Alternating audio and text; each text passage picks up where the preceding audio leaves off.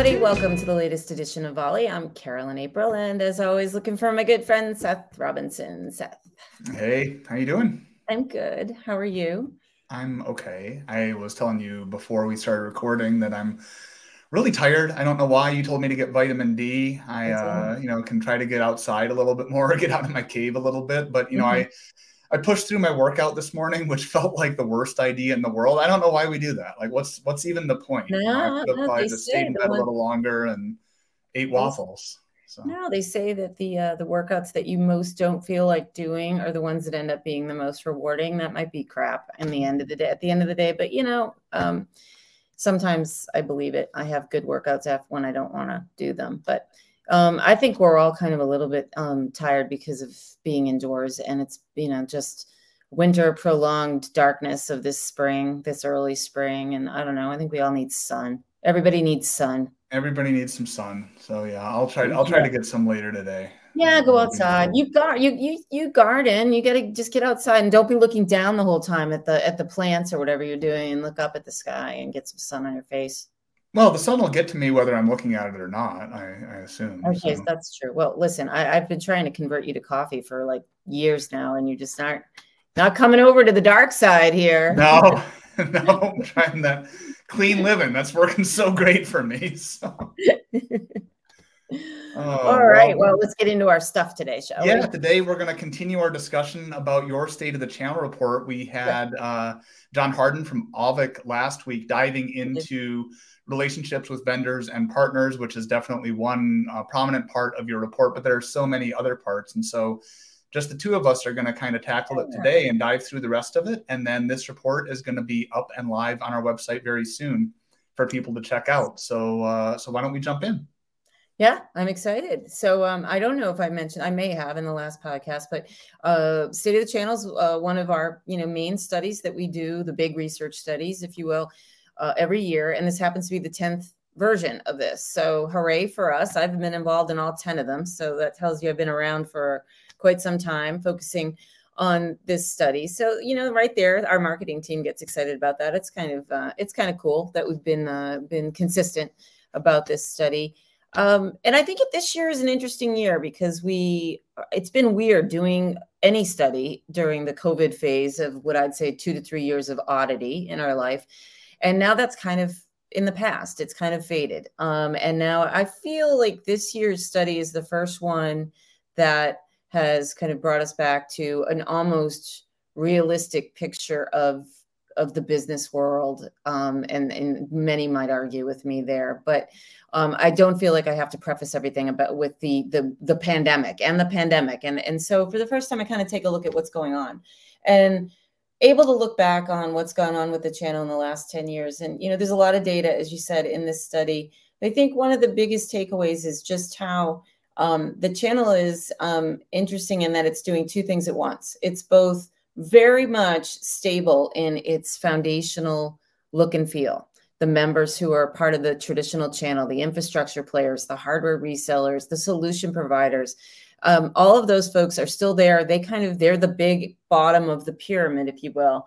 But we hear so much today about how the ecosystem is expanding, and that word has become overused, I think, but it does have value.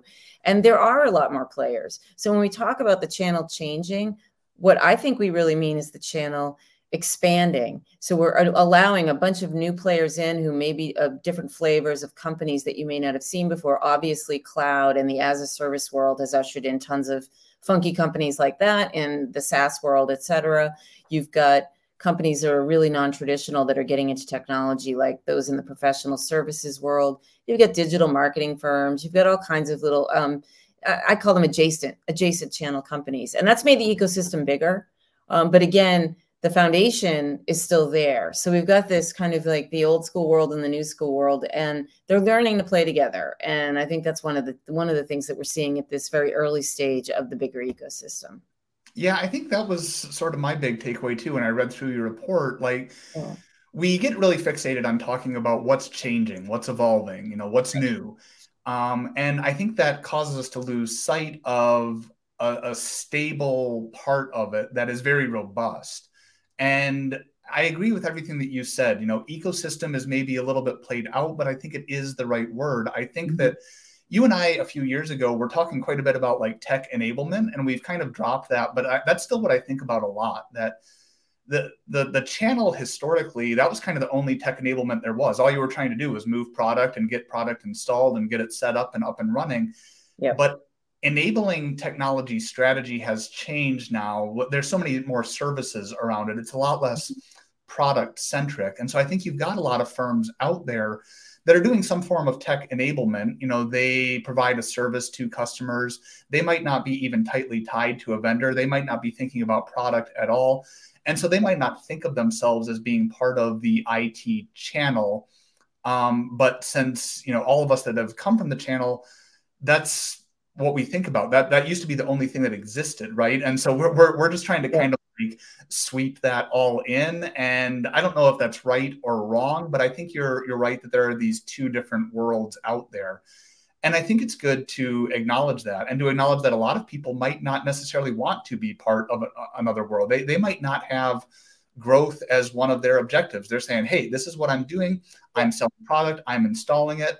I'm not growing that rapidly, but I'm doing fine. I'm not looking to add new employees. I'm not looking to expand into new geographies. And all of the clients that I serve are not looking to do wild and new dramatic things with their technology. You know, they're small businesses too. And so there's this notion out there that if you're growing, I think you do want to be exploring these services. You want to be looking into artificial intelligence. You want to be playing around with emerging technologies. Yeah. But you can run a very successful business and still be doing everything that you're doing. And it's probably important to say, how can you continue doing that better? You know, how are you refining that and optimizing that? And I think that's an interesting discussion that doesn't necessarily have to play in the world of emerging technology and new gee whiz, you know, shiny things. Well, you make a very good point. I mean, a lot pundits for years have been predicting the death of the channel, right? The death of the old channel, evolve or die. You get, you know, I've sat through many a keynote that has, you know, addressed the audience in that way. Clearly, that isn't the case. As you said, there are companies out there that are doing quite well, doing exactly what they've been doing for the last 10 years or more, and they are going to continue to do that. Their growth expectations may be very, minor, if at all, but they're content. There are other channel companies that are high growth, high revenue. They're ready to go, and they're going to explore all of the innovative avenues that you just talked about. There's everything in between.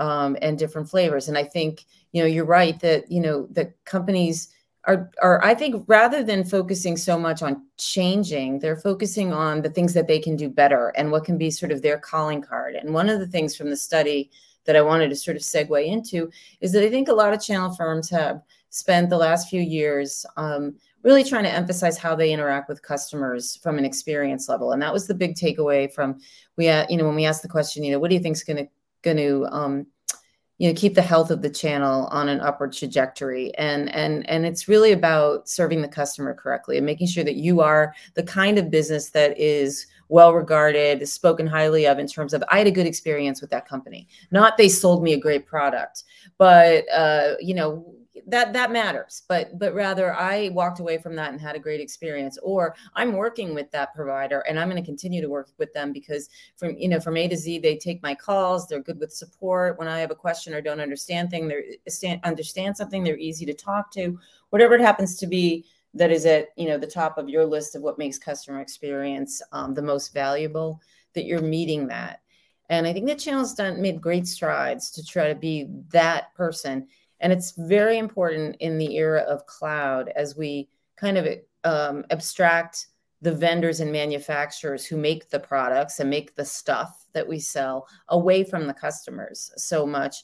Unless the customers are buying those products directly, and they are a lot, they need help picking that stuff out. So that brings the channel in again, and we can talk about that. And we did a little bit with John on our last volley. But otherwise, the face to the customer is the channel company, and really the experience that they provide is, I think, one of the bigger evolution areas than I changed my business from selling X product to this product, or I got into artificial intelligence this year. I think it's really about fine tuning how good of a provider you actually are. Right. And I think customer experience is a thread that can run through both sides that we've been talking about, right? It's like, if you want to expand, if you want to explore new things, then maybe one way that you provide customer experience is by adding new services in data analytics or software development or something like that, right, to try to expand your customer's technology footprint and allow them to explore new things. But if you kind of just want to stay more on the product side and you're still just delivering product, it's still probably less about the speeds and feeds, which is a thing that we often say that's not the most important thing anymore. But if your customer isn't trying to, you know, grow too dramatically and you're not trying to grow too dramatically, what other things could go into it? Like maybe education is a good one, right? Like the customer would always be saying like, hey, I'm hearing about cloud computing, or these days I'm hearing about, you know, ChatGPT, generative AI. What are those things? Do I need to be thinking about them? And you can say, you know, here's what it is. This is what it looks like. You know, it's not a product that you're going to plug in, but it's just education that you can provide because you're paying attention to the technology space, probably more than, you know, the dentist or the lawyer in the town that you're, you know, serving. So yeah, I think there's a lot of things that go into customer experience that can be applicable, whether you're still just moving product and you're kind of a little bit more traditional, or whether you're trying to do something new and expand and change your business model. Yeah, the education component is interesting because as we have spoken about on Volley, you know, the customer, the definition of customer has changed pretty radically. Departments throughout organizations have tech budget now. So it's not just the IT department. So the person doing the buying and looking into the technology they want for their group or their team may have, you know, absolutely no actual technical experience themselves. So more than ever, that education component is important. And where are they going to get educated, especially if they're a small company that doesn't have an IT department to go to ask the types of questions that you just posed, like, you know, what about this AI product, or what about this data analytics thing? That's where the channel can step in and be the educator. And like you said, even if they're not involved in a transaction after the fact, you know, the consulting aspect of that is something that they can charge for. That's also very lucrative. And it's something that you may not sell something to the customer the first time, but you've then cemented some sort of a relationship with them that they may go back to you the next time they need something. And before you know it, you become a regular provider to them. So, you know, education is very important. All these little like nuanced areas where the channel can fit in and be valuable to the customer is important. So, you know, I think customer experience is going to stay there at the top of the list probably for the next umpteenth number of years. If I do, yeah. This, you know. How much do you think customer experience is a driver to change? Like, how much drive to change do you even think that there is in the channel? You know, what are you seeing in the study? Because I know that you've seen that profits are still looking pretty good. You know, a lot of companies feel like they're still making money. Like, do they feel a lot of pressure to do something different, or how are they viewing maybe the next couple of years? I think that's the very interesting question. Yes, we asked a bunch of questions about profitability and how you were doing, and companies, like, surprisingly, you know, their profit margins were up. Like, I'm talking like, you know, 60% or so or more, or 2/3 said that their profit margins were up over the last couple of years. But there's a lot of caveats to this. First of all, just because their profit margins went up does not mean their revenue went up. Their sale, they may not have brought in the same amount of money as they normally did, but their margins on what they kept, their net was bigger. And that may be because they did some cost cutting. They decided during COVID, which a lot of companies did, I've talked to a lot of them, to you know, not hire, not do a lot of expansive things, but think internally and really get more efficient. MSPs, you know, looked at all their processes, made sure — we've talked a lot about operational efficiency. So tightening the belt in all kinds of areas and make sure that you're being as effective and efficient with how you run your company. That can save you a lot of money. And in the end, that ends up making you a lot of money, whether or not you had bigger sales. So there's a lot of like financial, you know, magic going on here that could explain a lot of the profit margin stuff. But I do think, you know, MSPs did well during COVID for some of the reasons we've discussed. You know, remote work really gave MSPs a lift during COVID, probably unexpectedly, but all of a sudden you've got companies with all of their employees working from the kitchen table and instead of a centralized office. And they were like, oh my gosh, how do we deal with this? And you needed additional hardware to be sold to them. You needed, a provider to help you figure out how you were going to maintain a network that was a spider web now and secure it. So I think we've had a strange few years where there were benefits to the channel and they did see their finances do okay. But to answer your original question, so what is that? How does that affect whether or not they feel a need to change? It's interesting. I don't think there is a subset of companies that don't feel the need to change. And then there are those who are more forward looking and see opportunity. I do believe regardless of what's been going on, it is clear and established that if you are a hardware reseller, that is probably, you're probably doing as good as you're going to do at this point. Your margins are what they are. You're not going to grow much. And I think a lot of the channel has realized that. And those companies, a lot of them are, have decided finally, we should make the move to managed services. We should get into more of a services type offering. And I see those business model changes happening, albeit far slower than I ever predicted, 10 years ago. But there is a consistent, slow drumbeat of companies that will change their model from product reselling to more of a managed services type of model. And then it's the managed services model that's also evolving a little bit, and they have to make a decision about whether they move from being the infrastructure managed services provider of only remote managing networks and hardware devices and that to doing something a little bit up the stack, being a managed services provider of cloud stuff, of business applications. And that takes a little bit of different of a skill set. So again, to kind of spin all the way back to the beginning of this, I think you're going to see people running in different lanes. And I can't really predict, what percentage of the 100% of the channel are running to a new direction and feel the need to change, and which others are perfectly content to stay where they are. Yeah, that's an interesting point, right? That there are all these different lanes. A lot of lanes now. And even to call something the state of the channel, kind of implies this homogenous entity that we can talk about, and that's getting more and more difficult, right? I mean, there are all these different branches that are happening, and managed services is probably one of the bigger ones, and that's a good one to focus on and one that's going to get a lot of traction. But there's a lot of other things happening too, and I think it'll be interesting and challenging for us to kind of figure out how do we maybe serve all of those, and instead of trying to just throw them all into the same bucket and say, okay, you're all in the channel, so here are some things that are happening, and you're gonna inevitably have some companies say, well, some of that's happening for me, some of that's not really happening for me. Yeah. I've got some other interests that aren't really represented here. What's our best model for kind of covering all of that? That'll be an interesting thing to watch. Yeah, I'm starting to see mini studies here in my future, Seth, like, the state of this part of the channel and that part of the channel and this part of the channel. I should note, kind of related, that this study was done on we fielded it internationally as well. So we do have some other flavors of this study. So the 5 other regions beyond the United States, we did data collection. So UK and Ireland, DACH, which is Germany, Switzerland, Austria, ANZ, so Australia, New Zealand. What am I missing? ASEAN, and there's one more, I think, somewhere. UK and Ireland?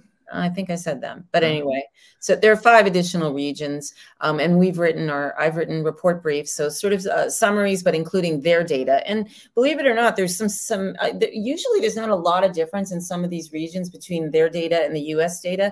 There are some areas that there are notable differences in direction and priorities about what's important. So if any of you are in some of these other regions, I would certainly point you in the direction of the report briefs when they become available for your geography, because some of the differences in the data are interesting to note. So I'll give a little shout out to that stuff, but it's a good aspect of the 3 big studies that we do every year. So sometimes we fail to acknowledge it out loud. So yeah, no, it's good. And it's interesting. I think that makes sense, especially as other regions might not have quite as much legacy infrastructure built up, right. And maybe they're able to move in a future direction a little more easily. They don't have, quite as many companies that are serving, just a product centric mindset. So So that might explain some of the differences. But yeah, there's definitely some interesting stuff to look at in there. Any last words on this study? Oh boy, last words. I think looking ahead, first of all, biggest takeaway is most people are feeling pretty good about the channel, and that's coming out of the pandemic. We don't have numbers on how many companies didn't make it, but honestly, from anecdotally and just, looking around me and looking at this data, companies did okay. And there's a lot of excitement. So that's cool. The other big takeaway I would say, and we talked about this a little bit with John, is that the dynamic between all the players has changed. So the traditional dynamic of the sort of the vendors running the show vis-a-vis partners and kind of telling them, this is how we go to market and this is what we're going to do. And these are the priorities and we need you to fulfill these priorities for us. That's changed. And that's given the channel, as we define it, we know it's very fragmented, a lot more leverage, I think, looking ahead. They're much more focused on how they're going to run their own businesses, how they're going to work with their own customers, and less beholden to what vendors' expectations are. And interestingly, and I'll leave you with this, I think that may be part of the reason that they expressed quite a bit of satisfaction with their vendors this year, is that they're starting to flex their wings a little, feeling a little less pressed like the vendors are the boss. And vendors have responded to that and realizing that we need to offer different types of things, different programs, respond to our partners differently. And we saw a big jump in satisfaction rates this year, the partners expressed for the vendors they work with. And that would be a big takeaway there. And it may be, this is my analysis, but I do think it's that vendors are getting it and partners are able to kind of feel more empowered and have more agency in how this go-to-market thing really works for them. Yeah. Well, there's lots of good stuff in the report for sure. Like you said, there's the international components. There's just a ton of content there. Our plan is to launch this in early May. So everyone can please check out CompTIA.org to get the full report. And thanks for doing that. It's a really good one. I think it highlights a lot of really interesting stuff for our membership and for the broader IT industry. Absolutely. One other aspect, of course, for any firm working on technology is trying to find good workforce and good skilled people. And that leads us into our career spotlight, where we're going to hear a little bit from Eduardo and his journey in cybersecurity.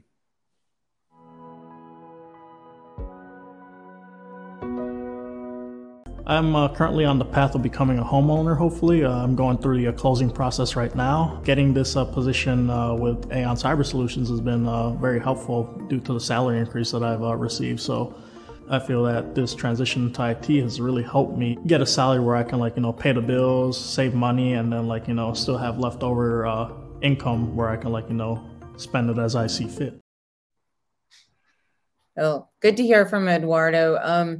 I think he highlights one of the very practical and pragmatic aspects of a technology career is they tend to be, higher salaried than a lot of other industry careers out there. And you're seeing obviously his joy in that and his ability to be able to do some of the things that he may not have in whatever career he had been following previously.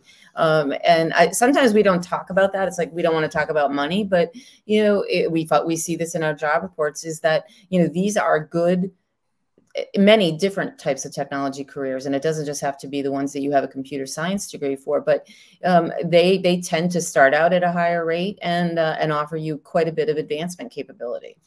Yeah. Yeah, I think you're right. It can sometimes feel like a little bit of a taboo topic. Yes, we don't talk about it. But it is important. It's important for anyone out there seeking a job. And it's the reason that a lot of people are looking at careers in technology. And I think that it's important to highlight what you said, that at entry level, these are still really good paying jobs. Mm-hmm. A lot of the ones that kind of get eye-popping headlines, might be a little bit more advanced. And so you would need a little bit more training or a little bit more time on the job, a little bit more experience in order to get up to those. Those probably aren't the ones that you're just going to switch into directly out of some other career, but you can still switch into something or get started with something that's really well-paying and provides you that pathway to even more financial stability. So it's a real part of technology careers. And, you know, part of the reason for that is the complexity of the job and the importance of that job to so many companies. So it is good to hear stories of people that are finding success there. Yeah, it beats getting out of college with a journalism degree and starving, eating peanut butter sandwiches for like 5 years before you can pay for good growth. Not that you're speaking from personal experience. Oh, God, no. All right. Well, thanks very much for a great episode looking at your State of the Channel report. Thanks, as always, to our producer, Andrew McMillan. And Carolyn, I will see you in a couple weeks on the next episode. Sounds great.